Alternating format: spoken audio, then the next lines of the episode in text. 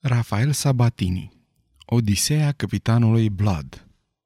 Capitolul 9, citit de Valentin pentru CărțiAudio.eu. Prizonierii. Când lumina violetă a amurgului tropical se pogorâse peste Marea Caraibilor, la bordul vasului Cinco Llagas nu erau mai mult de 10 oameni de gardă, asigurați pe deplin de victoria spaniolilor asupra insularilor. Și când spun 10 oameni de gardă, vreau să subliniez scopul cu care fuseseră lăsați pe vas, nu responsabilitatea cu care își îndeplineau rolul.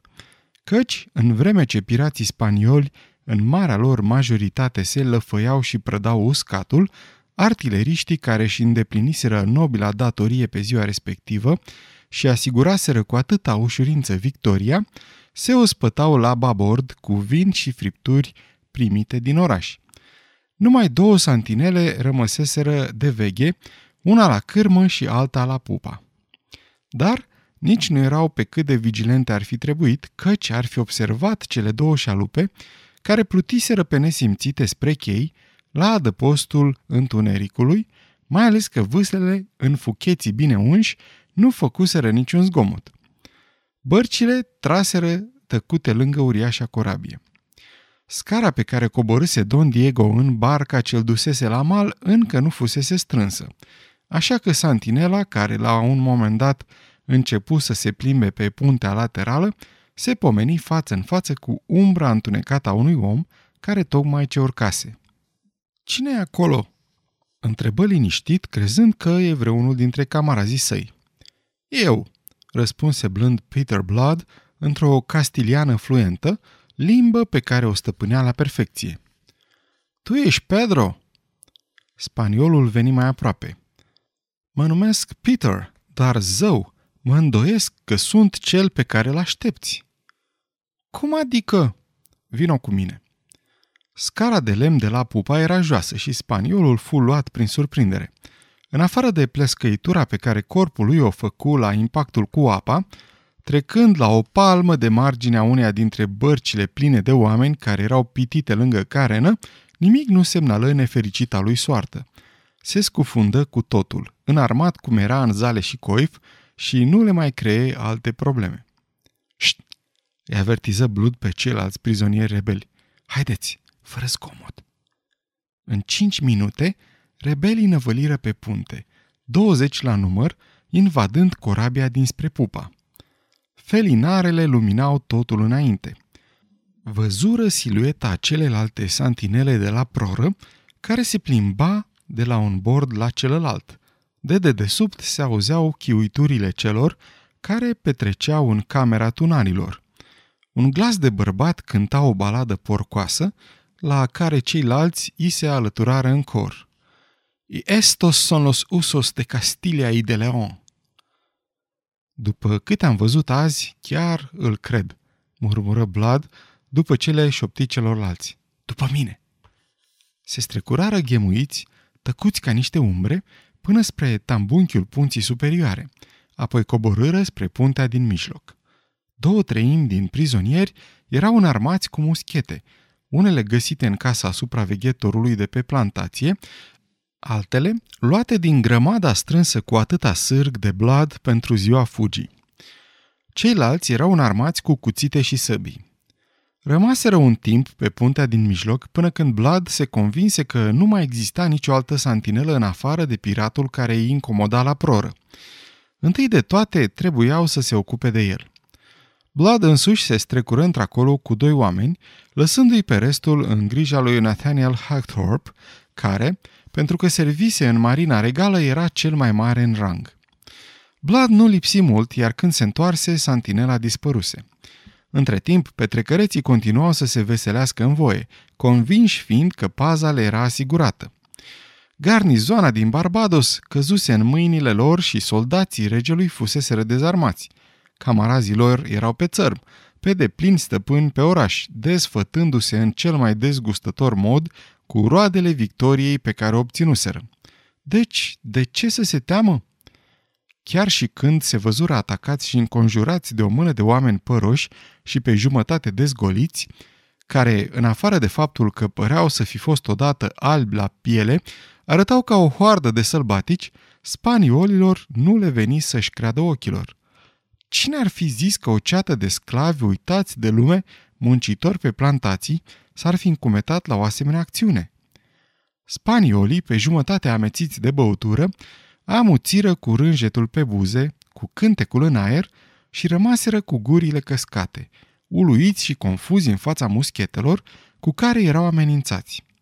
Apoi, din mijlocul însolitei cete de sălbatici, ieși în față un tip slab, înalt, cu fața smeadă și niște ochi albaștri care licăreau, vicleni și ironici. Le vorbi în cea mai clară castiliană. Ați dat dovadă de multă înțelepciune dacă v-ați considera deja prizonierii mei. Asta pentru a vă scuti astfel de multe neplăceri. Ei, drăcie! Înjură un tunar uluit, încercând să-și convingă tovarășii să riposteze. Cum vrei, răspunse Blood, după care toți spaniolii primiră câte o lovitură sau două de muschetă, fără prea multe bătăi de cap și fură duși pe puntea de jos printr-un chepeng.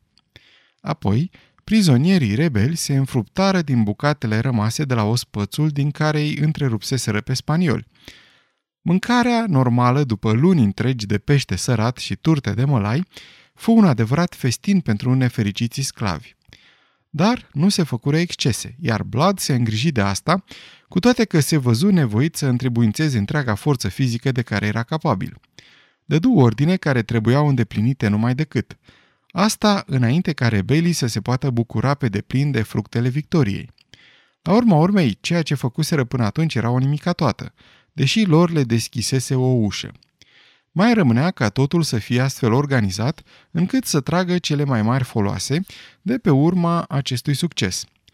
Ordinele lui Blood îi ținură ocupați pe rebeli o mare parte din noapte, dar cel puțin fură duse la îndeplinire până când primele raze ale soarelui se iviră de după muntele Hill Bay, marcând începutul unei noi zile pline de surprize. La scurt timp după răsărit, prizonierul care păzea puntea superioară în armură de spaniol, cu o muschetă străină pe umăr, anunță apropierea unei bărci. Era Don Diego Espinoza y Valdez, care se întorcea pe vas cu două cufere uriașe, fiecare dintre ele conținând câte 25.000 de piese de câte 8 reali, răscumpărarea pe care guvernatorul Steed i-o achitase în zorii zilei. Era însoțit de fiul lui, Don Esteban, și de 6 oameni care vâsleau. Sus, pe punte, era ordine și liniște, exact cum trebuia să fie. Vasul era ancorat, cu babordul spre țărm și cu scara la tribord. Barca lui Don Diego, cu tot cu comoară, trase la scară. Blood se îngrijise de tot. Doar nu degeaba fusese în serviciul lui Reuter. Erau pregătite frânghile și vinciul de ancoră. Pe puntea inferioară stăteau la pândă mai mulți artileriști sub comanda lui Ogle, care, după cum am mai spus, servise în marina regală, înainte să intre în politică și să se lase ademerit de balivernele ducelui Monmouth. Era un om bine făcut, îndârjit, care inspira încredere. Don Diego urcă pe scară și păși pe punte singur, fără nici cea mai mică bănuială. Ce era să bănuiască nefericitul? Dar, înainte să aibă timp să facă o mișcare și să vadă santinela care se apropia să-l întâmpine, fu lovit în cap cu un cabestan mânuit foarte bine de Hagthorpe și lăsat inconștient fără prea mari probleme. Apoi fu dus în cabina lui în timp ce cuferele cu comoara erau împinse sus pe punte de oamenii lăsați în barcă. Terminând și cu această treabă, Don Esteban și restul urcară pe scară, unul câte unul, și primiră același tratament ca Don Diego, în deplină tăcere. Peter Blood avea un talent genial pentru astfel de sarcini și, bănuiesc, chiar un ochi pentru elementul dramatic. Căci, într-adevăr, spectacolul oferit de cei care supraviețuiseră incursiunii era de-a dreptul dramatic. Cu colonelul Bishop în frunte și cu guvernatorul Steed, bolnav de gută, stând în fața unui zid în ruine, cei rămași pe țărm priviră dezamăgiți cum cele 8 bărci cu prădătorii spanioli, care în lăcomia lor jefuiseră, omorâseră și comiseseră violențe de nedescris, se îndepărtau. Bineînțeles, Plecarea dușmanilor necruțători le dădea un sentiment de ușurare amestecată cu deznădejdea lăsată în urmă de cei care violaseră prosperitatea și fericirea micii colonii de pe insulă. Bărcile se desprinseseră de la țărm cu grupul de corsari petrecăreți și prădători, care încă își mai tachinau victimele. Ajunseseră la jumătatea drumului dintre chei și corabia cea mare, când pământul se cutremură de un tunet neașteptat. Apele se despărțiră la o aruncătură de băți de barca cea mai apropiată, ridicând un jet de apă ce îi stropi pe cei dinăuntru. Aceștia se opriră din văslit, muți de uimire. Blestemară în cuvinte grele neglijența tunarului lor, care nu trebuia să tragă la întâmplare. Nici nu apucară bine să-și potolească înjurăturile, când o a doua lovitură, mult mai bine țintită decât prima, sfârmă una dintre bărci, aruncând echipajul cu vii și cu morți în apă. Deși pe cei din barca respectivă îi redusese la tăcere, îi stârni pe cei din celelalte 7 care înlemniră, înfuriați și nedumeriți. Rămaseră cu vâslele suspendate în aer, apoi spaniolii se ridicară în picioare, blestemându-i pe cei de pe corabie, invocând divinitatea și diavolii să le spună ce nebun fusese lăsat să se amestece în camera tunurilor. O a treia ghiulea fu lansată în mijlocul lor și sfârmă o a doua barcă, la fel de precis. Urmă din nou un moment de tăcere, după care se iscă o larmă și o agitație printre corsarii spanioli, care începură să vâslească sălbatic în toate direcțiile deodată. Unii o luară spre mal, alții spre corabia cea mare, ca să vadă ce nu era în ordine, căci fără îndoială ceva se petrecuse, mai ales că, în timp ce ei se sfătuiau, se agitau și blestemau, veniră alte două ghiulele care distruseseră o a treia barcă. Îndârjitul Ogle își demonstra cu vârf și îndesat talentul și dovedea că, într-adevăr, știa multe despre artilerie. În nedumerirea lor, spaniolii încercară să se organizeze și strânseră bărcile la oaltă. După o a patra ghiulea, cu toții căzură de acord că doar pe țărm se mai puteau salva și porniră să-și ducă la îndeplinire decizia, sau cel puțin încercară, pentru că încă dinainte de a purcede, alte două bărci se scufundară. Mai rămaseră 3, care, fără prea mult interes față de nepăstuiții lor camarazi ce se zbăteau în apă, o luară drept spre chei în cea mai mare viteză. Dacă spaniolii nu înțeleseseră nimic din ce se petrecea, cei de pe țărm nici atât, până când, ca pentru a-i lumina, văzură steagul Spaniei coborând de pe catargul principal al corăbiei Cinco Llagas și pe cel al Angliei urcând în locul lui. Nici acum nu pricepeau mare lucru, mai ales că spaniolii care scăpaseră se întorceau spre țărm. Însă Ogle continuă să demonstreze că nu căpătase de o zi sau două cunoștințele despre artilerie. Ultima barcă spaniolă se făcu țândări tocmai când era gata să atingă malul și sfărmăturile ei fură îngropate sub o ploaie de moloz. Așa sfârșiră corsarii, care cu numai 10 minute înainte se veseleau numărând banii pe care aveau să-i primească, fiecare pentru faptele lor de cruzime. Doar 60 de spanioli izbutiră să ajungă la țărm. Nu știu dacă merită să fie felicitați pentru aceasta, fiindcă nu s-au păstrat niciun registru care să le fi menționat existența.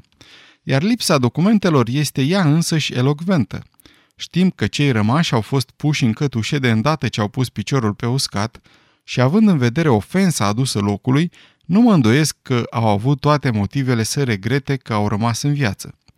Misterul ajutorului venit în ceasul al 11-lea ca să aducă răzbunarea și ca să întoarcă pe insulă exorbitanta sumă de 100.000 de piese de 8 reali rămase nerezolvată. Evident că vasul corsarilor era pe mâini bune, după toate cele petrecute. Însă întrebarea pe care și-o puneau acum cei din Bridgetown era cine să fi pus stăpânire pe ea și de unde apăruseră ceilalți. Singura posibilitate se apropia foarte mult de adevăr. Pe semne că un grup de bărbați îndrăzneți de pe insulă ajunsese la bord în timpul nopții și capturase vasul. Mai rămânea doar să fie identificați misterioși și salvatori pentru a-i răsplăti cum se cuvine. Iar colonelul Bishop, căci guvernatorul Steed nu putea să se ducă personal din cauza bolii care îl chinuia, a fost trimis împreună cu doi ofițeri să se ocupe de problemă. Când urcară scara corăbiei, colonelul văzu lângă tambunchiul principal cele patru cufere pline. La umplerea unuia dintre ele contribuise el însuși, singur. Un spectacol splendid, în fața căruia ochii îi luceau numai privindu-l. De fiecare parte a punții erau aranjați câte 20 de oameni, în armuri de oțel bine lustruite, cu coifuri spaniole ce le ascundeau chipurile și cu muschetele alături.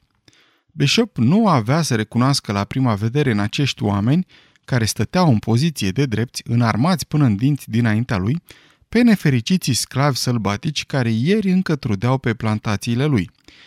Și mai slabe erau șansele să-l recunoască pe nobilul care îi veni în întâmpinare, un om elegant, îmbrăcat după moda spaniolă în negru și dantele cu fir de argint, cu o sabie cu mâner aurită târnându-i la brâu, dintr-o centură brodată cu fire de aur, cu o pălărie de castor împănată frumos peste peruca neagră și cârlionțată.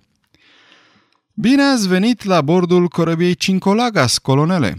I se adresă un glas vag familiar. "Ne-am gătit cu ce aveau mai bun spaniolii ca să vă onorăm venirea dumneavoastră, deși nici nu îndrăzneam să sperăm că ne veți vizita. Sunteți aici în mijlocul unor camarazi, cu toții suntem vechi prieteni de altfel." Colonelul se uită la el stupefiat. Blood se mascase perfect în elegantele veșminte, făcându-și de altfel pe plac. Avea obrazul frumos ras, părul atent aranjat, ceea ce părea al transforma într-un bărbat ceva mai tânăr. De fapt, își arăta exact cei 33 de ani pe care îi avea. "Peter Blood!" exclamă uluit Bishop, adăugând imediat cu satisfacție.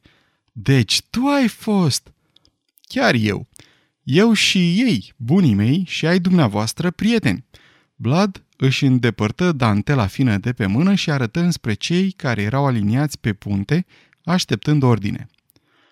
"Pentru Dumnezeu!"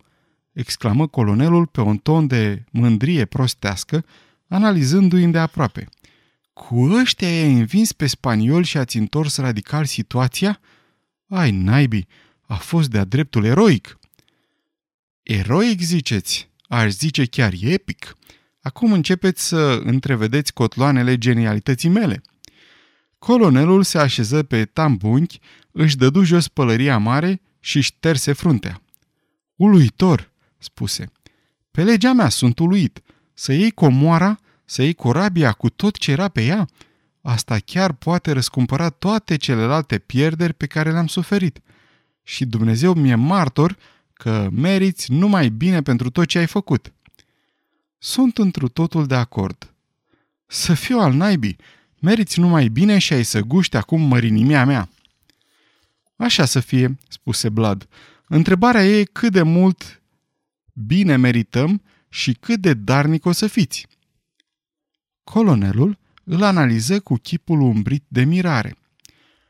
"Excelența sa va scrie în țară despre fapta ta și poate că are să-ți fie ștearsă o parte din pedapsă." "Generozitatea regelui Iacob e bine cunoscută," rânjii Nathaniel Hagthorpe, care stătea alături, și câțiva dintre prizonieri chiar îndrăzniră să râdă. Bishop sări în picioare. Acum îl cuprinse prima undă de neliniște, realiză că lucrurile nu sunt chiar deloc perfecte precum păreau. "Și încă ceva," reveni Blood. "Problema abiciuirii pe care mi-o datorați. Sunteți un om de cuvânt când vine vorba de așa ceva.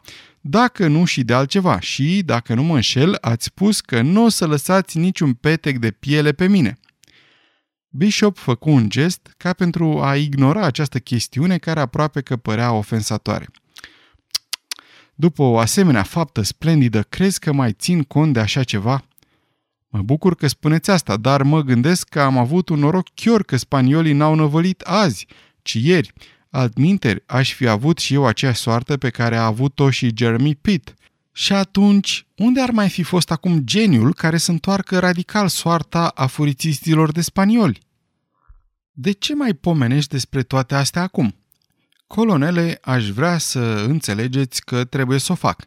Multe ați sticluit și multă cruzime ați arătat la vremea dumneavoastră și vreau să vă învățați minte, O lecție de viață, de dragul dumneavoastră și al celor care s-ar putea să ne urmeze. Jeremy e la Dunet acum cu o spinare cu toate culorile curcubeului și bietul de el n-are să-și revină mai devreme de o lună. Dacă n-ar fi fost spaniolii, poate că ar fi fost chiar mort acum și eu odată cu el. Hagthorpe veni în față. Era un om destul de înalt, puternic, cu un chip cu trăsături bine definite și plăcute, care îi demonstrau descendența aleasă. "De ce mai pierdeți vremea cu afurisitul ăsta?" întrebă fostul ofițer de marină. "Aruncați-l peste bord și să terminăm odată cu el." "Ce naiba spui?" izbucni colonelul cu ochii bulbucați. "Colonele, să știi că ești un om norocos, dar habar n-ai de unde-ți sare norocul." În acel moment interveni un alt prizonier, oacheșul Wolverstone, chior de un ochi și mai puțin binevoitor decât camaradul lui. "Hai să-l legăm de arboret," strigă aspru și aprins, și mai mulți dintre sclavii aliniați pe punte îi susținură cu urale. Colonelul Bishop începu să tremure, iar Blood se întoarse spre el calm. "Wolverstone, te rog, îmi fac treaba în stilul meu. Așa a fost înțelegerea. Și te rog să ții seama de ea." Spunând acestea, aruncă o privire înspre restul prizonierilor, semn că se adresase tuturor. "Îl vreau pe colonelul Bishop viu. Unul dintre motive e că trebuie să-l ținem ostatic. Dacă insistați să-l spânzurăm, va trebui să mă spânzurați și pe mine odată cu el, sau, o altă soluție, tragem imediat la mal." Se opri. Nu primi niciun răspuns, dar sclavii rămaseră drepți și oarecum nemulțumiți, în afară de Hagthorpe, care dădu din umeri și rânji strâmb. "Trebuie să înțelegeți că o corabie are un singur căpitan. Deci," și se întoarse înspre colonelul care tresări, "deși am promis să vă cruți viața, trebuie, după cum ați auzit, să vă țin ostatic pentru a ne asigura că guvernatorul Steed se arată binevoitor până când ajungem în siguranță în larg." "Până când?" Groaza cumplită îl împiedică pe Bishop să rostească ce mai rămăsese din frază. "Exact," spuse Blood și se întoarse înspre ofițerii care îl însoțiseră pe colonel. "Domnilor, barca vă așteaptă. Ați auzit ce am spus. Transmiteți-i mesajul excelenței sale împreună cu complimentele mele." "Dar, domnilor, niciun dar. Mă numesc Blood, căpitanul Blood, iar corabia de față se numește Cinco Llagas și e pradă de război de la Don Diego Espinoza y Valdez, care este prizonierul meu. Vă rog să înțelegeți că situația s-a schimbat radical, nu numai pentru spanioli. Scara vă așteaptă și este preferabil să o folosiți în loc să fiți aruncați peste bord, adică ceea ce se va întâmpla dacă mai rămâneți."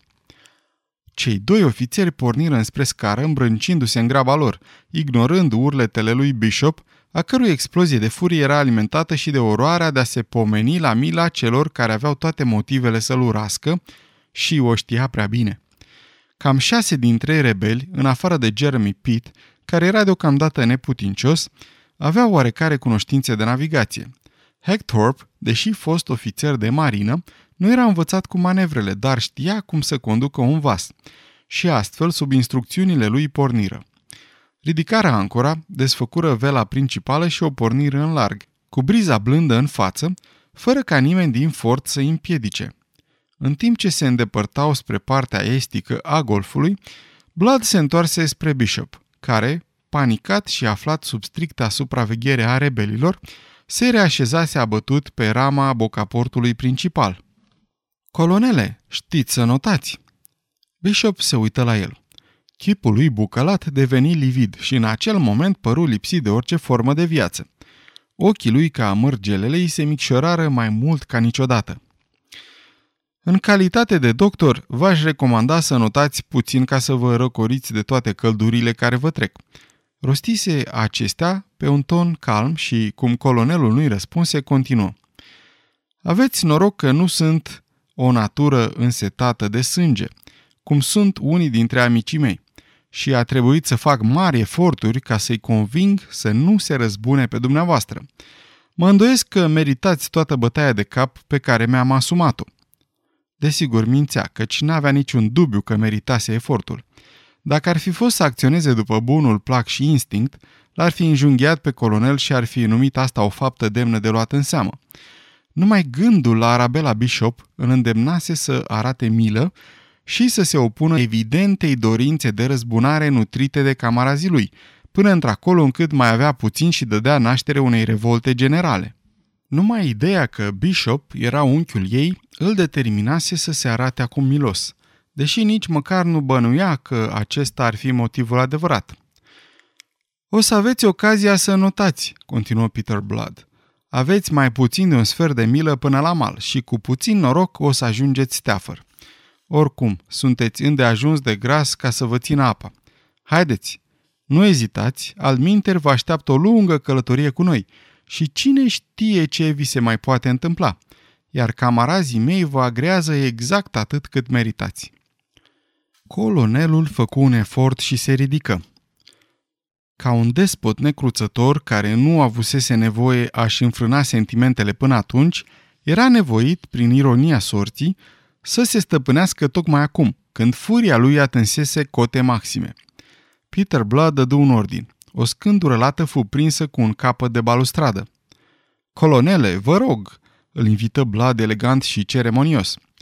Bishop se uită la el și citi dezastrul în ochii lui. Apoi, conformându-se și mândru din calea afară, pentru că n-avea cine să-l ajute, își dădu jos pantofii, se dezbrăcă de sacoul fin din tafta de culoare crem și se urcă pe scândură. Se opri o clipă sprijinindu-se cu mâna de balustradă, uitându-se cu groază la apa verzuie ce curgea învolburată cam la 8 metri sub el. "Ușor, colonele," spuse un glas blând și batjocoritor în spatele lui. Încă ținându-se de balustradă, Bishop se uită ezitant în jur. Rebelii erau aliniați de-a lungul bordului, toți cu chipuri bronzate, oameni pe care, cu doar o zi în urmă, ar fi fost în stare să-i facă să pălească de frică, numai încruntându-se, și acum toți rânjeau mișelește spre el. Preț de o clipă, frica-i fu înăbușită de un acces de furie. Blestemă cu glas tare, în cuvinte violente și incoerente, apoi dădu drumul balustradei și păși înainte. Făcu 3 pași, apoi își pierdu echilibrul și se prăvăli în apele verzui ale oceanului. Când ieși la suprafață, trăgând adânc aer în piept, corabia se afla deja la câteva brațe plutind cu volta sub vânt. Însă auzi totuși chiotele batjocuritoare ale rebelilor, ceea ce îl îndârji și mai crunt în furia lui. Sfârșitul capitolului 9.